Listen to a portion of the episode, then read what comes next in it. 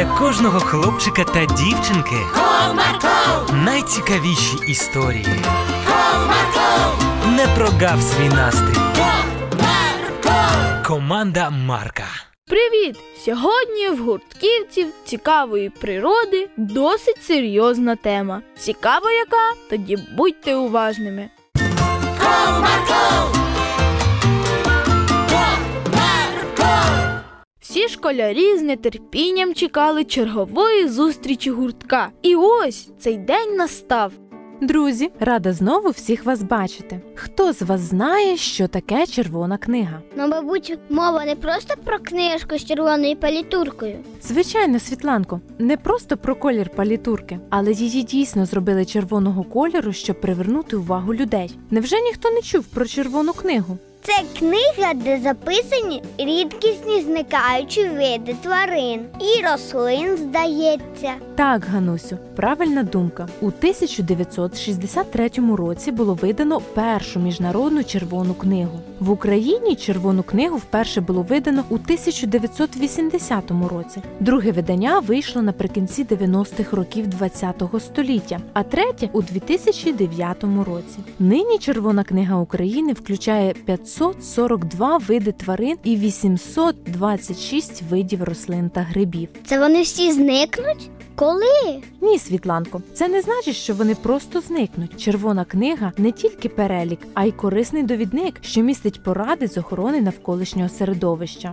Вона складається з кольорових сторінок: чорного, червоного, білого, жовтого, зеленого та сірого кольорів. Ого! Навіть чорного? А що означають ці кольори? На чорних сторінках опубліковані списки тих тварин і рослин, що зникли. Червоні сторінки містять перелік особливо рідкісних видів. Жовті сторінки описують ті види, чисельність яких швидко скорочується. На білих аркушах можна прочитати про тих, кого завжди було мало. Сірі сторінки містять інформацію про маловивчені види. Ну а про тих, кого вдалося врятувати, можна прочитати на сторінках зеленого кольору. Тобто небезпека їм все ж загрожує? Так, Світланко, рослинам і тваринам загрожує різний рівень небезпеки, тому вчені поділяють їх на різні категорії. В останньому виданні Червоної книги України їх п'ять: зникаючі, вразливі, рідкісні, неоцінені та недостатньо відомі. А що це за категорії і які рослини, наприклад, входять туди? А це, Ганусю, і буде ваше домашнє завдання. Поділіться на маленькі групи і на наступний раз підготуйте розповідь про одну із категорій і одну рослину, краще квітку із цієї категорії. А хто винен у тому, що зникають ці тварини і рослини?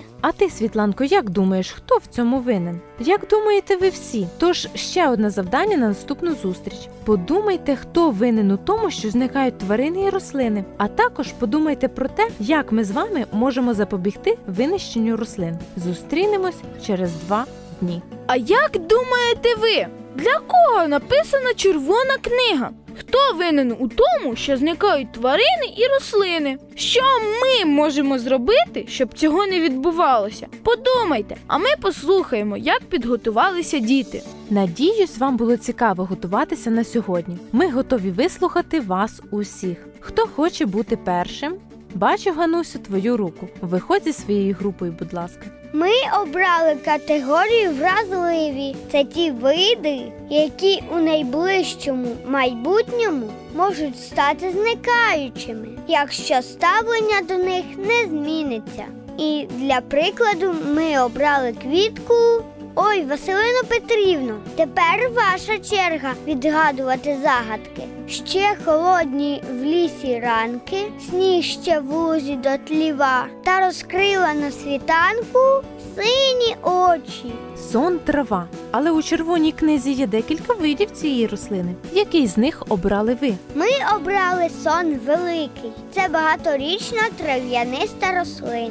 Висотою від 10 до 40 сантиметрів. Листя квітки вкрито густими білими волосками, а квітка великий світло-ліловий дзвоник. Дуже запашний. Квіти в негоду і холод закриті, наче сплять. Цвіте сон великий в квітні або в травні. А де росте ця квітка? Зростає на піщаних сонячних місцях, узбіччі доріг, в степу, соснових лісах, серед чагарників. Навіть у нас є, я бачила. А чому ж вона занесена в червону книгу ще й в категорію вразливих? І як врятувати її? Рослина не тільки декоративна, але й лікарська. Тому шкода, що її знищують, зриваючи оберемками. Тому все рідше трапляється ця весняна красуня у наших лісах.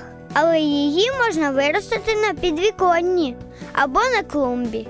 Квітку можна розмножувати насінням і частинами кореневища. Молодці! Гануся, ваша група дуже гарно підготувалася. А для квітки обов'язково вибери правильне місце у квітнику. Тепер ми послухаємо про наступну квітку. Хто готовий вийти вперед? Діти по черзі виходили невеличкими групами і розповідали про квіти, які вони обрали. Вони супроводжували свої розповіді ілюстраціями, розповідали про те, де росте ця квітка і чому зникає. Коли всі розповіді закінчилися, Василина Петрівна запитала: Повернемося до світланчиного запитання з минулого заняття. То хто винен у тому, що зникають тварини і рослини? Схоже, що людина, адже це людина полює на тварин чи зриває квіти. Так, справді людина відповідальна за те, що відбувається з Божими творіннями, які Бог довірив їй. Часто замість того, щоб піклуватися, людина знищує. Але кожна людина повинна дбайливо ставитись до кожного Божого творіння. Тоді можна буде сподіватися, що в червоній книзі не збільшиться кількість чорних листів, а її сторінки стануть тільки зеленими.